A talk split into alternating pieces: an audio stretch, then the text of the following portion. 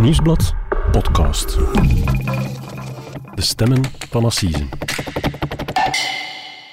Hallo, mijn naam is Cedric Lagast, gerechtsjournalist bij het Nieuwsblad. En ik ben Steven de Bok, reporter bij diezelfde krant. En dit is onze podcast De Stemmen van Assise, waarbij we voor elk belangrijk proces in een zaak duiken en u meenemen achter de schermen van de rechtszaal. En vandaag brengen we u een speciale Actua-aflevering rond het proces van het jaar. Het terreurproces in Brussel, dat meteen voor onbepaalde tijd werd uitgesteld.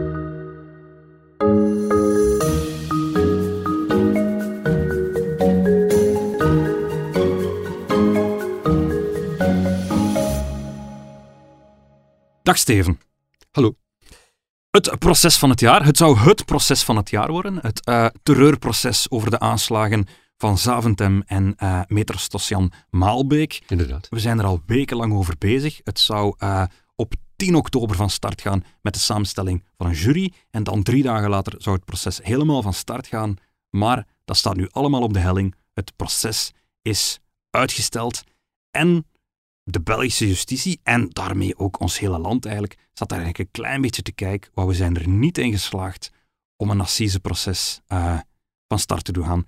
Steven, vertel ons, wat is er eigenlijk vandaag precies gebeurd? Wel, vandaag was er een zitting gepland waarbij de voorzitter uitleg zou geven over hoeveel getuigen komen getuigen op het proces. Maar er dook bij de start van het proces van de zitting vandaag mm -hmm. een brief op. Okay. Een brief die de start van het proces helemaal op de helling zet. Oké. Okay.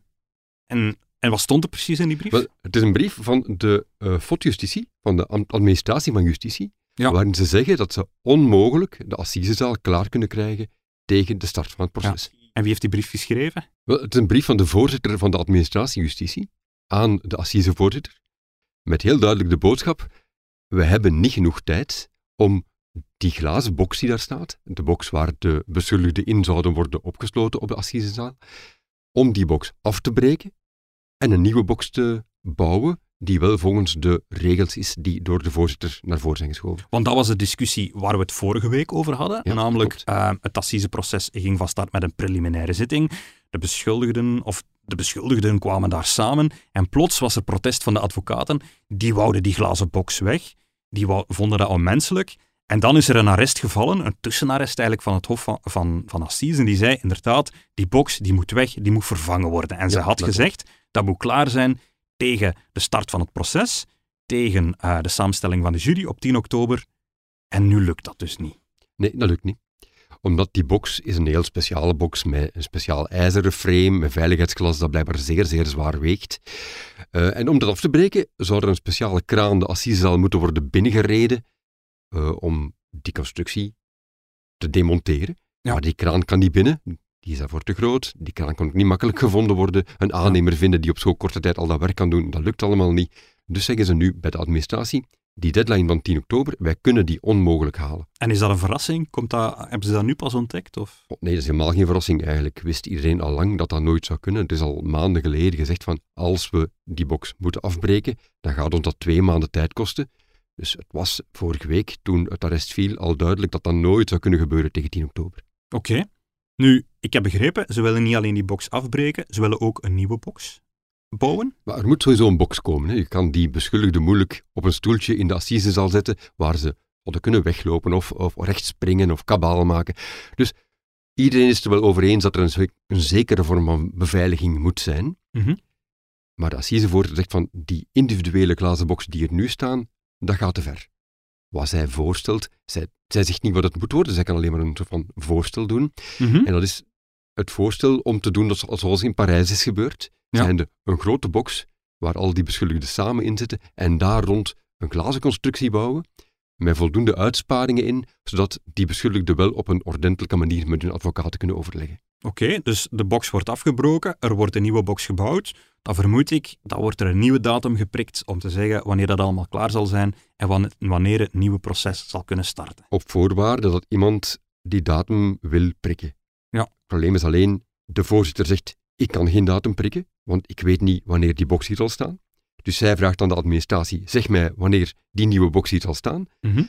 En de administratie zegt van, wij weten dat niet, wij kunnen dat niet zeggen, wij zijn gebonden door allerlei problemen, wij weten niet of het veiligheidsglas beschikbaar zal zijn, dus wij kunnen op dit moment niet garanderen dat tegen een bepaalde datum die box er zal staan. Iedereen die op dat moment zijn huis aan het verbouwen is, bijvoorbeeld, die weet het. Uh, uh, bouwmateriaal is moeilijk te krijgen. Het, een aannemer komt al eens later dan gepland. Er is een oorlog in Oekraïne, er is, uh, er is China die alles opkoopt. En voor zo'n box hebben ze bijvoorbeeld veiligheidsglas nodig. Ik vermoed dat dat schaars is. Dat is een van de argumenten. Wij kunnen niet garanderen dat dat veiligheidsglas er op tijd zal zijn. Oké. Okay. Dat klopt. Niemand weet op dit moment wanneer dat het assiseproces zal starten. Nee, dat klopt. En de twee partijen in deze discussie, enerzijds de Fort Justitie, anderzijds het Hof van Assise, gooien een beetje de hete aardappel naar elkaar over en weer van zeg jij wanneer je kan beginnen, nee, zeg jij wanneer je wil beginnen. En zo zitten we een beetje vast. En tussen die twee in zitten natuurlijk een heleboel slachtoffers. Ja. Er zijn burgerlijke partijen. Dat is het heel pijnlijke aan deze zaak burgerlijke partijen slachtoffers van over de hele wereld, want die aanslagen zijn onder meer gepleegd op de luchthaven van Zaventem, waar mensen van over de hele wereld passeren natuurlijk. Die zouden allemaal naar België komen om dat proces bij te wonen.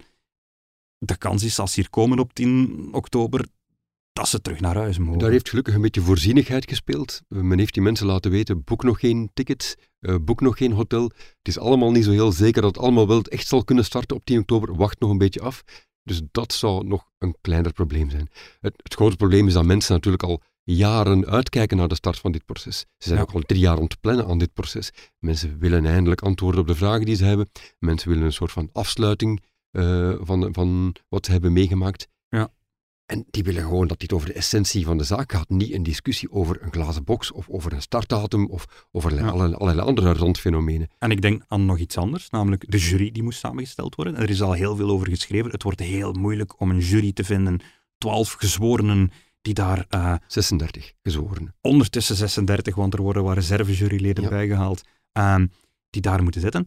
Um, als die straks gekozen worden, dan weten die ook niet tot hoe lang die daar zullen moeten zitten. Er was afgesproken dat het proces eind juni zou gedaan zijn, maar als het proces nu later begint, is het ook later voorbij. Ja, en dan komt de zomervakantie plots in het vizier. Dan is het niet duidelijk of het proces zal worden geschorst tijdens de zomervakantie en of wat dan wel wenselijk is. Maar nog groter probleem is dat we eigenlijk helemaal niet weten wanneer die jury zal worden samengesteld. Dat ja. zou normaal gezien gebeuren op 10 oktober.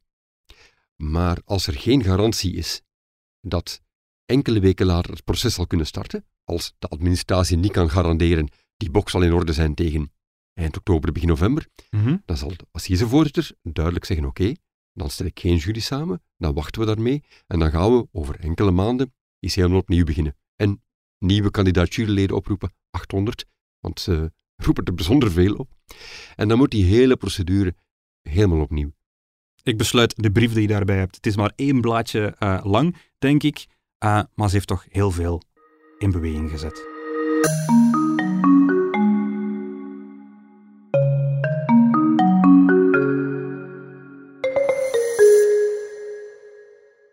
Steven, we zijn er daar straks onze podcast mee begonnen. Het is uh, een blamage voor justitie voor ons land. Want we Dat hebben, wel, ja. We hebben net een assiseproces in, in Parijs gehad. Eigenlijk een gelijkaardig proces over aanslagen die door dezelfde cel gepleegd zijn in Parijs. Dat proces is vrij vlekkeloos verlopen. Ja, nu is het dan. België. Wij moesten daar nog eens, uh, nog eens over doen. En al voor de start loopt het mis. Je kan je afvragen waarom ze niet gewoon de box zoals die gebruiken in Parijs gekopieerd hebben.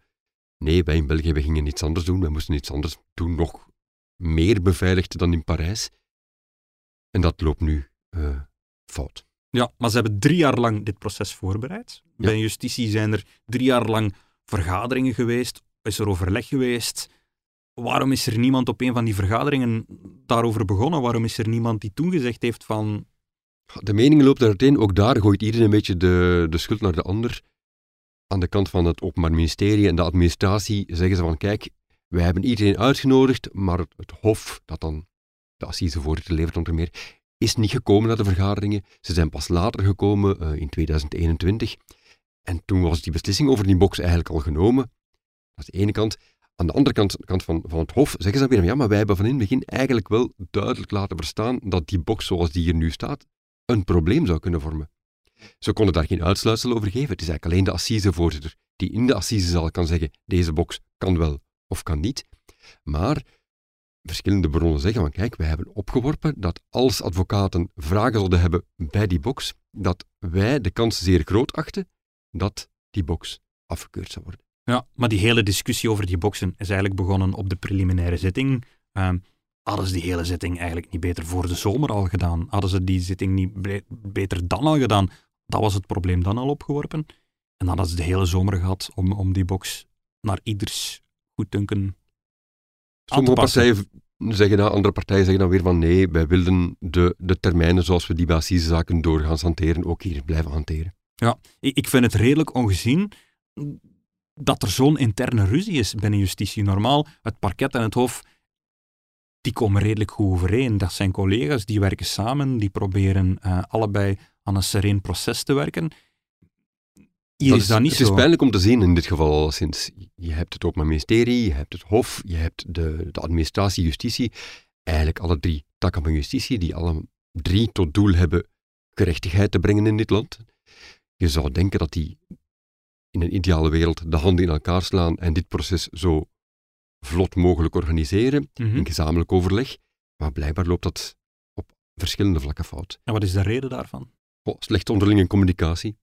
Dat kan ten dele liggen aan het feit dat normaal gezien het Hof het proces zelf organiseert, terwijl hier het proces niet in het justitiepaleis plaatsvindt, plaatsvindt waarop een speciale zitten, de oude NAVO zitten. De, de regering heeft dat beslist. Ja, de regering heeft dat beslist.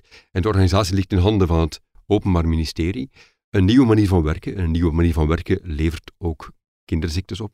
Maar op hetzelfde moment zit natuurlijk de hele wereld naar ons land te kijken, want het is een proces dat wereldwijd gevolgd zal worden. Je hebt dat ook gezien bij de, bij de start, dat er vanuit de hele wereld journalisten zich geaccrediteerd hebben om dit proces te kunnen volgen. Er zijn ook slachtoffers uit de hele wereld, dus. Staan wij nu te kijken eigenlijk? Is, is, wat, wat, voor invloed, wat voor invloed heeft dat voor het Belgische imago? Is dat iets waarop we zullen afgerekend worden? we komen daar niet goed uit natuurlijk. Allee, als het gaat over het, start, het proces van, van het jaar, het proces van een decennium, een proces waar honderden slachtoffers zijn, een proces waar dat inderdaad de hele wereld bij betrokken is, een proces waar je, dat je zo belangrijk vindt dat je er drie jaar op voorhand aan begint voor te bereiden, ja. dan zou je toch kunnen denken dat op zijn minst de start van dat proces, datgene dat je zelf in de hand hebt, dat dat op een ordentelijke manier moet kunnen lopen. Ja. Het laat ook een beetje het ergste vermoeden voor, voor de rest van het proces. Want als dit al een probleem is, ja, welke andere procedureproblemen kunnen er dan nog allemaal opduiken en hoeveel vertraging gaat er dan nog zijn? Oké, de start van het assiseproces van het jaar is uitgesteld. We weten niet op welke dag het dan wel zal beginnen. Hoe, hoe, moet het nu verder? Wat gaat er nu nog allemaal gebeuren? En wanneer zullen we dan wel weten wanneer het assiseproces We, we weten dat er iets zal gebeuren op 10 oktober. Op 10 oktober zal vastgesteld worden door de assisevoorzitter of er een assisejury kan worden samengesteld of niet. Als het lukt om dan een assisejury samen te stellen, mhm. dan zal het proces vermoedelijk van start kunnen gaan ergens eind oktober, begin november. Want dat zou betekenen dat er tegen dan een soort van garantie is dat die beschuldigde box tegen dan klaar zal zijn. Na de herfstvakantie. Na de herfstvakantie. Als die garantie er niet is, dan zal op 10 oktober geen jury worden samengesteld. Dan zal de samenstelling van de jury worden doorgeschoven naar ergens over enkele maanden. En dan zal het proces meteen logischerwijze ook opgeschoven worden naar januari 2023. Na de kerstvakantie dus. Na de kerstvakantie. Oké, dat zullen we allemaal van nabij opvolgen. Ehm, ook op 10 oktober, op die, op die zitting, waar beslist zal worden dan wanneer uh, het assiseproces echt van start kan, kan gaan. Heel erg bedankt om het ons hier in de studio te komen uitleggen. Graag gedaan. En wij zijn er morgen vrijdag alweer met een nieuwe aflevering van De Stemmen van Assisen. Tot morgen.